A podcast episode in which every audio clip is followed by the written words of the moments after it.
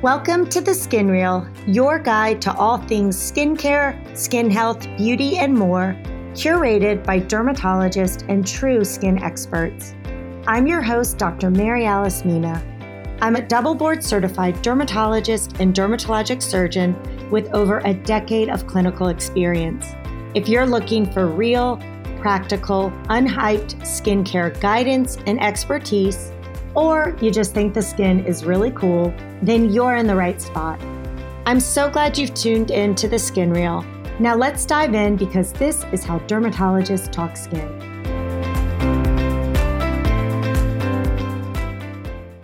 Hi, everyone. Quick disclaimer here before we start. This podcast is for educational purposes only and is not a substitute for professional care by a doctor or other qualified medical professional. If you're looking for help on your skin journey, please check out the American Academy of Dermatology's website, aad.org, where you can search their database for dermatologists near you. It is so important that you have someone in your corner who's well trained, licensed, and board certified who can help you make decisions when it comes to your skin health. Okay, got it? Great. Now for the fun stuff. Hi, everyone. Thanks so much for joining me on this week's episode of The Skin Reel. This week, I am thrilled to have a not just a dermatologist on with me, but a researcher and an entrepreneur who is really changing things, not just in dermatology, but in medicine. I have Dr. Dhaval Bhanusali joining me today. Thanks so much for being here. Absolutely, my pleasure. Can you introduce yourselves to the listeners? Sure. So I'm a board certified dermatologist uh, based here in Hudson Yards in New York City, but I'm a bit all over the place. I went to undergrad med school in Michigan at Michigan State, residency at Mount Sinai in New York City, and I do a bit of everything. We started some tech projects, mostly around affordability, and increasing drug access. I built a platform for skincare products and buying devices called Air. Uh, I've done a few skincare lines. We did Amazon's first skincare line, helped formulate that one. We did one recently with Hailey Bieber called Rhode, and we have another project coming out soon with Martha Stewart. But honestly, more than anything, I tell people I'm still a doctor, and you know our job is to serve, and a lot of our projects are geared towards service. That's kind of the, the beginning and end of most of it. I think that's so critical that first and foremost, you are a doctor, you're a physician who still takes care of patients and sees them. And you are sort of on the front lines seeing what some of the problems are in medicine and then coming up with solutions for them, which is really, really cool. How did you get the idea to start your pharmaceutical company, Skin Medicinals? Medicine is backwards, very honestly, right? Up until recently, we we're sending faxes. You know, we live so far in the past in medicine, and it's both a blessing and a curse. You know, obviously it's a curse because it does make logistics a little bit difficult in the office and slow things down, but it's a blessing because we can do something about it. This started a few years ago. Truthfully, we had patients who were paying, I don't know, $20, $25 for medications.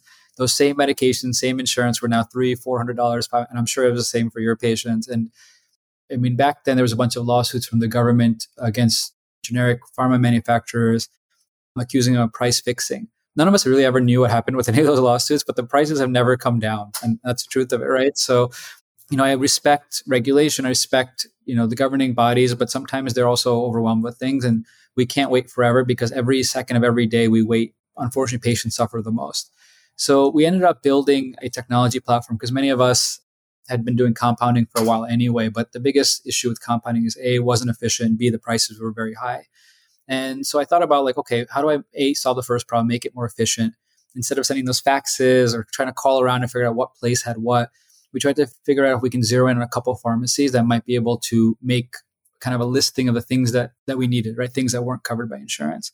I, the idea was that if we had enough people who thought this was useful, we could hopefully negotiate down the pricing a bit to make it more palatable for our patients. Because inevitably, if the price is so high, it doesn't matter if it's compounded or not compounded it's still not accessible, right? So if we can start pushing like some of the steroid medications are only $20, acne medications were $30 without insurance, whereas usually they're $45 with insurance, including just a copay. Sometimes when there's zero zero dollar copay, it doesn't mean it's zero dollars. It means it could be thousands of dollars to your insurance company, which will increase your premium long term, which again, that one quick little medication may cost you thousands of dollars over your lifetime and you'll never realize it. And that's part of, I think, us as physicians becoming more educated because I don't think we really realized that for a long time as well. And so, you know, the idea was very pure. It's like, let's just see if we can help and do something about it. Truthfully, it's been, it was a project. It was never meant to be that big. It's been very humbling. I think we've crossed 11,000 dermatologists using it at this point, And I don't know, I think 600,000 plus patients. You know, if you were to tell me when we started it as a little idea that it would do one hundredth of that, I would have been shocked, right? And so, you know, my hope is that for anything I do, people look at it and be like, "Oh, I definitely could do that," right? Or I can do something similar. Or I can do. I have an idea. I should, you know, I should do it. Because at the end of the day, I think all of us doctors we're all in this together, and the more that we step in and try to solve problems, the better off we'll all be. And the problem is most times we rely on tech companies or government agencies or businesses to come in and solve our problems, but nobody really understands our problems and they often solve problems we don't even have. And so the motivation now is like, okay, so, you know, this is what we're doing. You know, how can I support you in doing the same thing? And, you know, again, hopefully we're just an example of one of many uh, long term that are trying to solve problems within our field and obviously medicine as a whole. It really has helped, I know, for my patients I would write them a prescription thinking I'm doing the right thing, writing a generic prescription. It shouldn't cost them more than, you know, 10 $20. And then I get a phone call saying it's $300 at the pharmacy. And I'm thinking, what just happened between today and last week? I think patients think we know what the price is, but I was just as surprised as they were, especially for a generic drug. And it's frustrating, it's maddening, and it's the patients who suffer because they can't get these generic, simple medications that we're trying to write that can really make a difference. And it's great that we have this company. And I think it's these young doctors like yourself coming up, realizing, wait a minute, this is so backwards. We can do this better. And I know our patients love when I tell them I'm going to write them a prescription through skin medicinals, I can tell them exactly how much it's going to cost and that they're going to get an email and they have to put their credit card information in and then they will get that prescription sent to their house within a matter of days.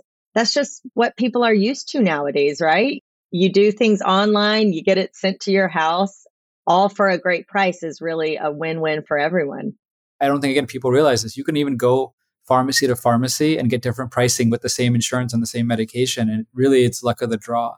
And that's part of like this lack of transparency that occurs in medications. And I've talked to retail pharmacies. I'm like, ah, how do we solve your problems? How do we create better transparency for you? Because, you know, like I understand there's certain things that, you know, we can't compound or this, and you want, you know, retail pharmacies to do well. You want them to also thrive. But there's a lot of inefficiency. And like, how do we make this a better process? And that's a lot of like again, it could be synergistic. Like my hope with all of this stuff is that we just as a not just derm, but like medicine, we just become more transparent with things. So I could go to med school 10 more times and never understand how these things are priced. And it's just baffling, right? And, doctors, we don't understand. The patients don't really understand. And there's just like this so much gray area that we need to solve for. Absolutely. And sometimes I feel like it's confusing intentionally, you know, to to not be transparent, which is even more frustrating. So, do you work with a number of different pharmacies to get the prescriptions that you all offer, or do you have one pharmacy that sort of makes everything? How do you get the whole variety that you have to offer? Right now, there's two of them. One on the kind of close to the West Coast, one on the East Coast, really just to get shipping times in place, but also to to handle volume. Again, one of the blessings are we grew a bit quicker than expected, and the idea is like, how do we still do this in a quality way? Like, how do you really deliver a good experience? Because at the end of the day, this is the hard part. A poor experience by us can potentially reflect negative on the doctor, right? That's something I'm very mindful. Like, I don't want one of my colleagues to suffer because we're having shipping delays or this or that. So we try to build things with efficiency. Again, a lot of it was like like or reprogramming the pharmacy infrastructure and rebuilding their tech pipeline so that we can build something that's efficient for them you know, a lot of what we want to do is like make this more efficient for everybody. And so it's been a lot more work. I don't, I'm not sure people quite understand how tough it could be to essentially build into a software that's so old, for lack of a better word, but but you know, it comes with the territory. Whenever you want to do your own thing and really disrupt, you have to take the good and the bad, right? Nothing is easy. So it's been part of the learning experience, you know, for myself. And, you know, even with the pharmacies, I'm thankful that they're kind of willing to play ball and allowing us to kind of redefine how they're doing things. And they've taken obviously a chance on us, especially on the compounding side. And I also just add like compounding as a whole has such a bad rap because there's definitely some bad apples in that space. So, you know, again, like we learn from it, right? We're trying our best to be open, transparent. We're trying to do everything the right way. Anything and everything can be done the right way if, if you actively pursue it doing it the right way. Kind of something that derms were actually doing for, I don't know, 30, 40 years, 50 years. And then it kind of fell by the wayside as the uh, bigger pharmaceutical companies came through. But it's kind of part of our DNA also. So in a weird way, it's actually nice to kind of go back to the roots of what we do and be like real doctors and pick specific ingredients for our patients and personalize the, you know, again, the tailor make like, you know, the options for the patients. Like I, I do think there's something kind of amazing in that. Um, and for myself, if I can not write five prescriptions or six prescriptions for a patient and really make it more efficient so there's better compliance, better other things, I, I do think that's a positive. And hopefully, by being sort of a disruptor in the pharmaceutical field, it will force these other companies who maybe are relying on these archaic systems to step up to the 21st century and modernize and, and make their products more efficient, more cost affordable. Because, you know, I'm certainly going to go with the safest, most effective, and most cost efficient product for my patients. And, you know, other pharmacies are going to have to keep up if they want to stay in business. So I think that's another benefit of what people like you are doing. We're looking at other fields right now as well. I mean, there's a lot of unfortunate kind of inefficiency in healthcare as a whole. But I, I hope other doctors, even in their fields, are like, hey, why aren't we doing something similar? Why aren't we doing this? Because medication should not bankrupt people, which unfortunately can. We have a recession coming, this and that. You have to be mindful of every dollar spent, right? So yeah, I think other fields, there's a lot of potential for disruption in the in a positive way with how people practice medicine. And I think we're in a place where I think doctors are now educating themselves more and more about what they're capable of and what it's okay for them to pursue and to try to figure out like quote unquote side gig can mean a lot of things, right? It could be having a podcast, it could be building a tech thing, it could be a skincare line, it could be real estate, it could be lots of different things. But I think the idea of unlocking that part of the brain that allows you to even like accept that you can do something else outside of your day to day and think a little bit broader beyond the four walls of your office or whatever it is. Like I think that's the trick, right? And you never know what kind of magical stuff will happen thereafter, but the idea is unlocking that a little bit of curiosity that you can actually pursue something. Like that's been the really the fun thing to watch over the last couple years. And my emails i've had so many from doctors being like hey like i saw what you're doing. I'm, I'm doing this. I try my best to support and, and i can obviously talk to everybody but i do my best to advise encourage whatever it is. And i'm looking forward to this next crop of projects companies ideas coming from doctors. And that's where i think real innovation will happen no one teaches us this in medical school. It's all, you know, patient care and sort of pathophysiology and things like that. But I do believe, like you, a component of taking care of patients is also looking at how do we fix this system? How do we make it work? Because right now it's really not working for for patients, for healthcare workers, and you can still take care of patients outside of your clinic walls and we see the problems firsthand and how can we delve into this and and try to come up with solutions. So i think that's really powerful and i'm i'm glad to see it's uh, empowering other doctors who really should be taking the charge in this which i think is great. So you started skin medicinals in 2018 in those four years you have saved patients over $200 million in prescription drug cost. I mean that is amazing like I said, it's very humbling to watch. You don't really have expectation when you're doing things like this. You, if you can get a couple of your own patients to be happy with you, I feel like that's the win. And I think we're actually now over a quarter billion, which is crazy. I want us to be a good example of what any doctor can do if they are willing to go on a limb and, and kind of jump. And that's what I'm really like my winner of all of this stuff. Obviously, patients I'm so thankful and happy for, but you know, I think this is the first step in a much longer journey for healthcare entrepreneurs. And I, I really encourage anybody who's listening to this who happens to be in medicine, or even if they're not in medicine, you want to get involved in healthcare, like we need it, right? Because you can positively impact lives. And my favorite part about SM is truthfully the patient emails we get. Like I can't tell you how many times we've had emails coming like I couldn't afford my medications, save me, or you know, we've had such positive feedback.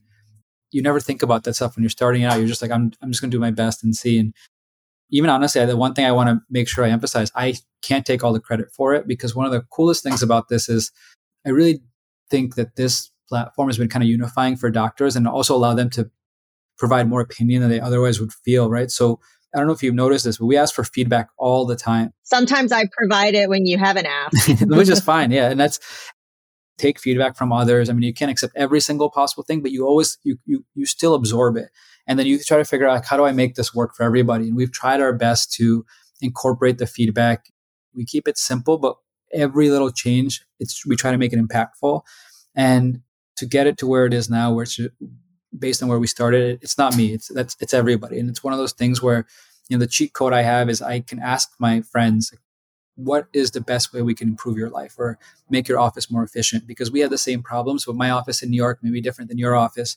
Maybe different than the academic center we're at or you know whatever it is. And so trying to understand like how do we solve as many problems as we can for everybody? Like that's the goal. And, and again i think sometimes in entrepreneurship or business or innovation we only solve the problem we know but you have to remember there's much bigger problems and, and much more kind of diverse problems out there. So we have to kind of be aware of as much as we can.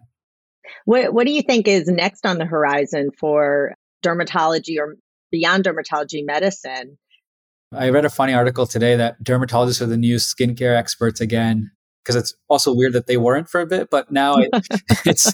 well, I'm glad we're back. exactly. But it's nice because even on social media, I mean, we have audiences that we can share our expertise with, which I think is really cool. You know, I do think I'm very encouraged by seeing dermatologists, their opinions are meaningful now. People are like the average consumer now is choosing science, which is really, you know, I think really positive and I think marketing and stuff people can kind of read through it, which is you know really nice because we I think as doctors sometimes feel helpless. We're like Jesus. I'm worried by the consolidation, obviously, on the business side of things with healthcare, but it's this kind of slippery slope because I do think efficiency is necessary. Like right now, it's like medicine is is served in a very legacy format, and until you kind of revamp it, you can't quite fix the problem because some of it's beyond fixing. You need to kind of redefine health, right? And one of the big things I'm a champion of, I don't believe in going to a doctor only when you're sick. I think much like you're doing your workouts, like you should have a system in place with, okay, once a year I'm getting my physical for this.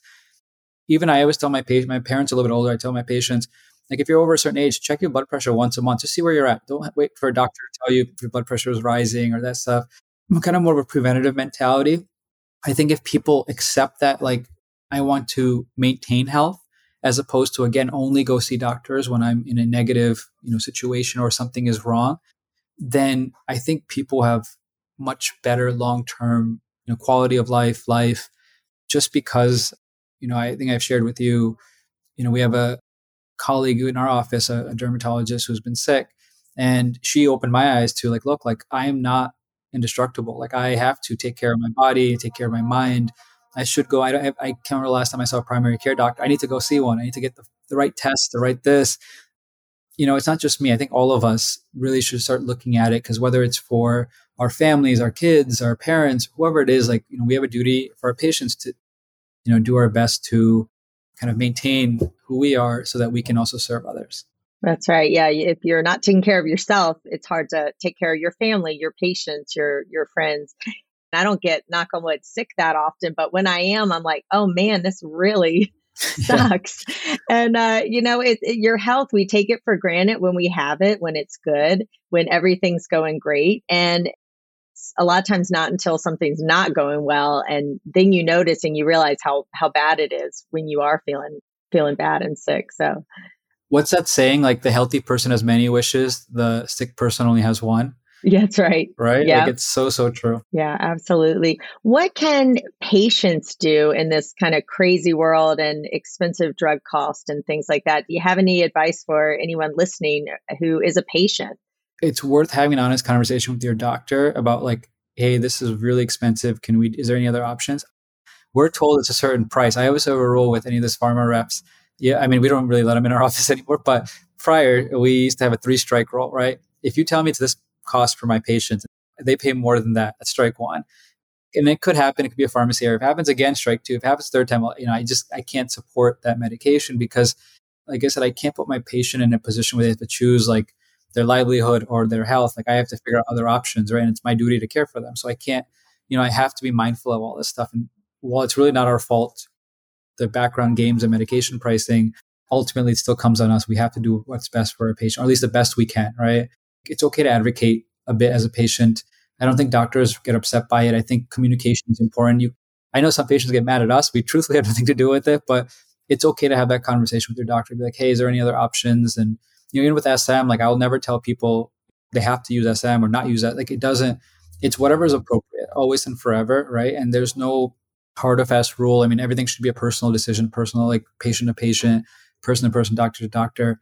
But I think having that conversation, whereas we kind of felt embarrassed about it before, I think as you know, even as a patient, I do worry about stuff. If I check, you know, I have imaging or something I had to do for I had hurt my shoulder. I'm trying to figure out how much it costs because I don't want to, you know, get stuck with a few thousand dollar copay or whatever it is bill. But that's normal, right? It's okay. You know, you don't have to be embarrassed to have that conversation because it's that's it's practical. So, can you tell us where uh, listeners can find you? So on social media, it's at Dr. Bhanusali, uh, which is I think across all platforms. And then here I'm, I'm based in New York City in my office in Hudson Yards, although admittedly not taking new patients at the moment. It's of a little bit crazy. So we're playing a little bit of catch up right now. But with social media, my big thing with social has been to educate, right? And I know that I can't see every patient, but I think it's been really fun to watch dermatologists educate patients and make them kind of more knowledgeable on what to look for, whether it's ingredients, procedures, even skin conditions, like these things make a difference. And, you know, I always equate the, I think it was like Hugh Jackman say he shared his basal cell on his nose. I remember I had two patients come in within like six months of his first post for full checks who were less than 40. And I, I, picked off two melanomas because of a social media post. And so I always tell people like, you know, social can be used for good if, as long as you use it for good. My hope with my own channels and this and that is that we can educate people and you know, again, if I can't see somebody in the office, at least they can see a little bit about me and I can teach them something that's useful. Yeah, absolutely. We we realize it's hard to get in to see a dermatologist, so hopefully I know that's what I'm trying to do here on on this podcast too is just give people real factual information from a dermatologist. And I know that's what you're doing on your platform, so that's great. I really appreciate you taking the time to talk with us and share this amazing stuff that you're doing and um, how you're advocating for our patients and for our profession. It's really impressive and uh, inspiring. So thank you so much, Dr. Bhanusali. Absolutely, my pleasure. Thank you so much for listening to The Skin Reel. I hope it's been informative, educational, and perhaps a little entertaining. If you enjoyed this podcast, be sure to like and subscribe and share with a friend. Don't want to stop your learning just yet?